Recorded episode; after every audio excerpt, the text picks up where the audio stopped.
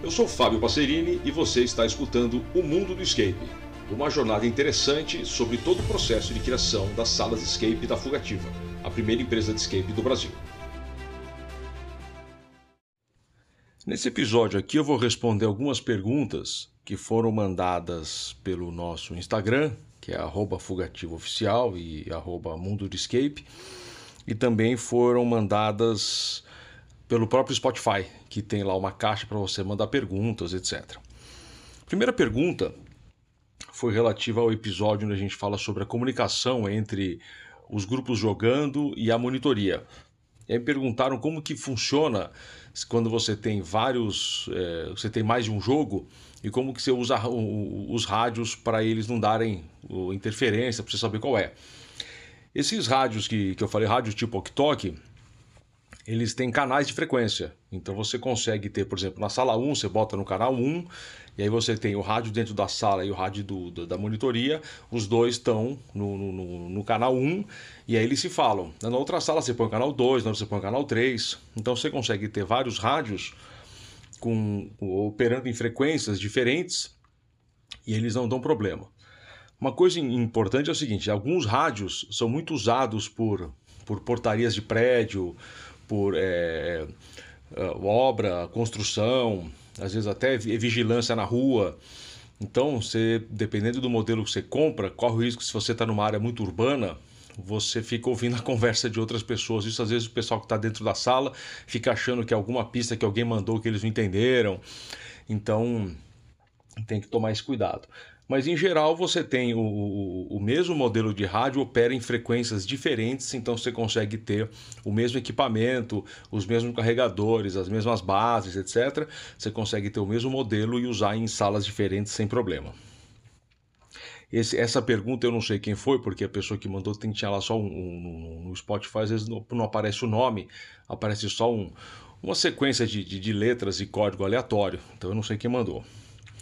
A segunda pergunta que mandou foi um amigo nosso lá da, da Escapers, foi o, o Ervino, nosso amigo bombeiro, jogador especialista de escape. Ele perguntou sobre o tempo da Copycat. Se teve, teve gente que foi vencida pelo, pelo tempo, pelo, pelo checkpoint de tempo da Copycat. É, sim, nós tivemos bastante, bastante gente, vários grupos, bastantes grupos, que está correto, inclusive falar bastantes grupos, tivemos diversos grupos que, que foram vencidos pelo tempo. O tempo acabava, eles não conseguiam evoluir, uma hora faltava encontrar tags ainda, o tempo acabava e, e, a, e a missão ficava comprometida. Então teve bastante disso. Inclusive, até foi uma das coisas que a gente diminuiu. A gente diminuiu a quantidade de tags e aumentou o tempo de cada um. Então, quando você encontrava um tag, você ganhava mais tempo de cada vez e você tinha menos tags para encontrar. Isso mais na, na, na parte do Copycat 2 e na, na, na segunda na, na, segunda metade que o jogo ficou disponível. Nesses casos, o que acontecia? A gente falava, ó, ainda não explodiu, é, continua aí, tenta ver se consegue completar a missão, ver se consegue desarmar antes que exploda. E o pessoal continuava, né? Então a gente não, não tirava ninguém da sala, mas isso, isso aconteceu uma, uma, uma boa quantidade de vezes. Inclusive teve alguma teve uma certa quantidade de, de, de grupos que não encontrava o primeiro.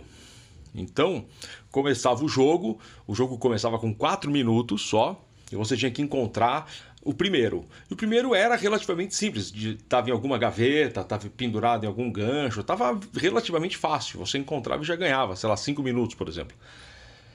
Mas teve grupo que não encontrou. Então, nesse caso, a gente começava de novo. Olha, pessoal, estourou o tempo, começa de novo. A gente não deixava jogar o jogo inteiro sem o tempo, porque o tempo era muito divertido. Então a gente falou assim: olha, procura melhor, talvez em alguma gaveta que vocês não olharam. Nossa, é verdade, tem gaveta aqui na mesa. E aí o jogo, o jogo ia em frente. Então isso aconteceu também. Outra pergunta, essa aqui do, do, do amigo nosso também, vem do Lyon. Ele perguntou como que é, o jogo Excalibur se encaixa no Fugaverso. Porque o Fugaverso são personagens atuais que às vezes têm é, inspiração antiga, mas todos se passam meio numa época onde você, a gente consegue cruzar esses personagens. Excalibur se passava na Idade Média. Então, como que a gente colocou isso? existia uma questão um pouco mais um pouco mais óbvia. Existia o manto do guardião dentro de Excalibur. E era uma das principais pistas, era a pista principal para você conseguir é, abrir o, o, o, o local para você colocar a espada do, do você colocar Excalibur. Você precisava dessa pista, que era o manto dele que tinha uns símbolos, uns símbolos marcados. Então a gente colocou isso lá como uma, uma, uma referência referência ao guardião do, do campanário. E era a própria roupa do primeiro guardião, quer dizer, do guardião do jogo original de 2015, que estava dentro de, de Excalibur. Então essa era uma forma que a gente achou de colocar o Excalibur com as suas questões temporais um pouco dentro, dentro do, do Fugaverso. Aí nós temos aqui uma, uma pergunta do, do André. O André, amigo nosso também, trabalha com, com escape. A parte de escape de eventos, escape de corporativo, entretenimento. Já teve inclusive empresa de escape. Um cara bacana aí, amigão nosso aqui. E ele pergunta como que funciona a questão é, de escape em eventos. Escape em evento eu posso dividir em diversas categorias. Existem os eventos corporativos internos, que é quando a empresa quer fazer uma ação para as suas equipes, e existem os, os escapes para eventos externos, quando a empresa quer fazer alguma coisa com os seus clientes ou com o público é, fora da, da empresa. Internamente, geralmente se faz ações de integração, as pessoas trabalham em prédios diferentes, em locais diferentes, em endereços diferentes, trabalham em home office, se vem pouco, são áreas diferentes também e a empresa quer fazer uma integração, quer colocar todo mundo junto, vai ter uma palestra, vai ter uma divulgação do resultado, vai ter alguma, alguma atividade é, coletiva e eles querem fazer alguma coisa para quebrar o gelo, para enturmar as pessoas, para fazer as pessoas se conhecerem um pouco mais, para tirar um pouco o ambiente de trabalho e trazer alguma coisa lúdica para que as pessoas possam se conhecer de uma forma diferente, criar outro tipo de laço. Então, esse tipo de ação de integração acontece bastante. Uma outra coisa também que acontece muito, quer dizer, não tanto quanto a integração, pelo menos não, não no meu caso, é treinamento. É você gamificar é, treinamentos internos obrigatórios. Então, por exemplo, nós temos uma atividade chamada Mistério no Museu. Estou falando agora, assim, março de 2023. Essa atividade existe, é, pode ser que mais, mais para frente ela não exista mas em março de 2023, estamos, estou gravando aqui esse, esse episódio, ela existe. E ela é uma atividade para conscientizar sobre compliance.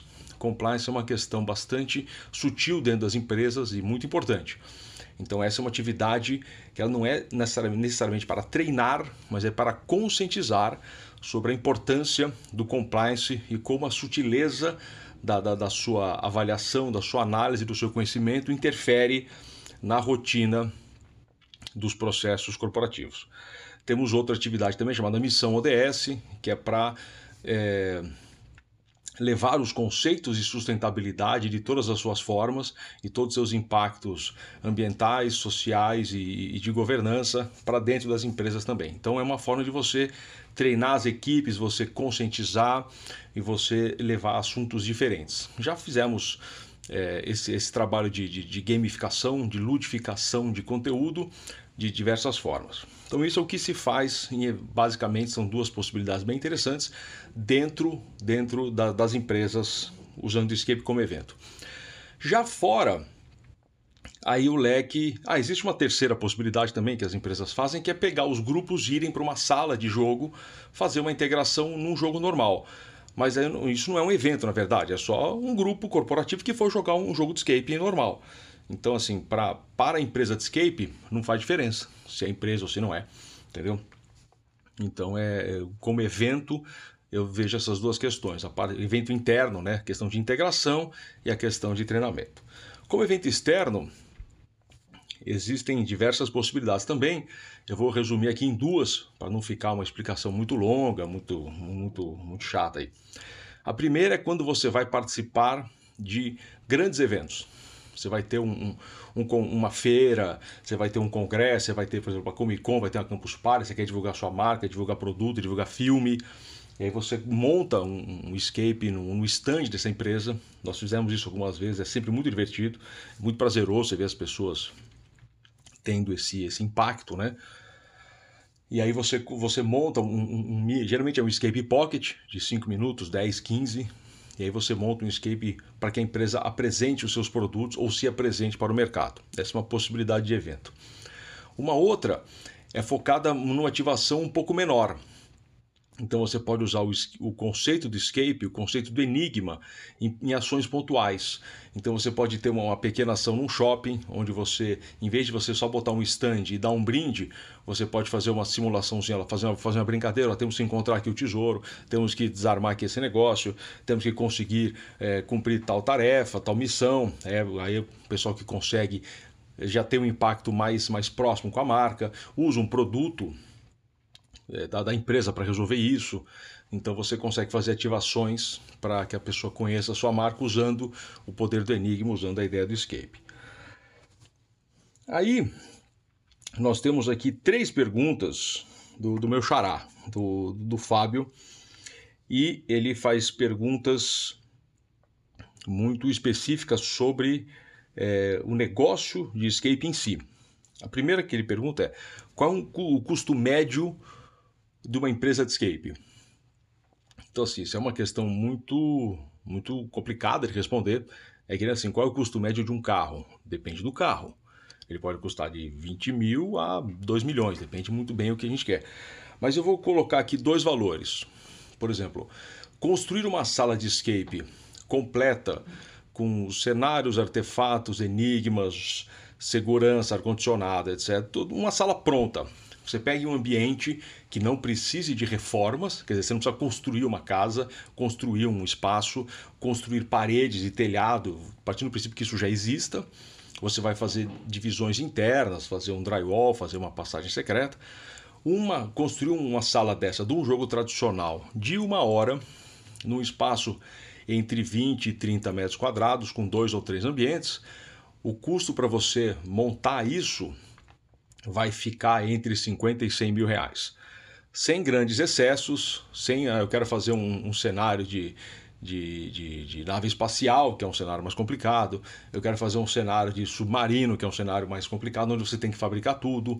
Mas um, um valor entre 50 e 100 mil reais para uma sala de jogo é um valor adequado para se fazer uma provisão para quem está pensando em, em entender um pouco mais esse negócio.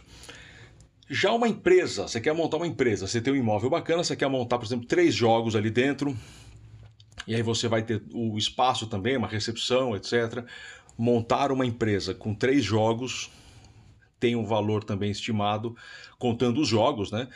Entre 200 e 300 mil reais. Você pegar um imóvel, construir três jogos diferentes, é, todos com uma hora, todos com passagem secreta, todos com ambiente secreto, pelo menos dois ambientes, e possível três, recepção, água, banheiro, etc. É um valor é, razoável se pensar de 200 a 300 mil reais. Segunda pergunta é se a demanda corporativa para as salas de jogo tradicional, para os centros escape, é uma alternativa para a baixa procura durante a semana. Depende, depende. Para algumas empresas, durante um tempo foi, hoje em dia já não é mais tanto. Depende da, da cidade onde você está, depende do, do, de onde você está localizado. Se você está numa região, de repente, mais central, com mais demanda corporativa, pode ser que exista uma, um fluxo de empresas querendo, querendo frequentar mas em geral não chega a ser muito muita procura não. Então não, não é uma alternativa. Se você enche o final de semana de público de entretenimento e durante a semana você enche de público corporativo querendo fazer integração. Não, não, não, não acontece exatamente assim não. E a última pergunta que ele faz, a última pergunta também que eu vou responder, que é a última pergunta que eu recebi, é se o mercado está aquecido ou o mercado está desaquecido. O mercado de skate praticamente nunca passou por uma época de aquecimento. Fora o começo dele, quando era novidade, houve um certo fluxo, ele se mantém meio estável, ele, ele, ele se tornou um mercado de nicho, como paintball, boliche, minicart, etc., e ficou meio estagnado. Então eu não diria que ele é aquecido, nem que ele está diminuindo. Eu diria que ele atingiu uma certa normalidade, principalmente nos grandes centros, porque nas cidades menores ainda isso nem existe. Então, eu não diria que o mercado está aquecido e não acho mais, acho que não vai, não vai acontecer esse, esse fenômeno de haver uma explosão de escape game, de centros. Tem várias, várias questões, eu já discuti isso várias vezes, essas questões sociológicas, antropológicas da nossa cultura, porque isso afeta a questão de precificação. Tem várias questões que não interessam aqui agora, mas existe. O mercado ele é estável, ele é um mercado meio estagnado. Então não está nem aquecido e nem desaquecido diminuindo, ele está estagnado. É isso.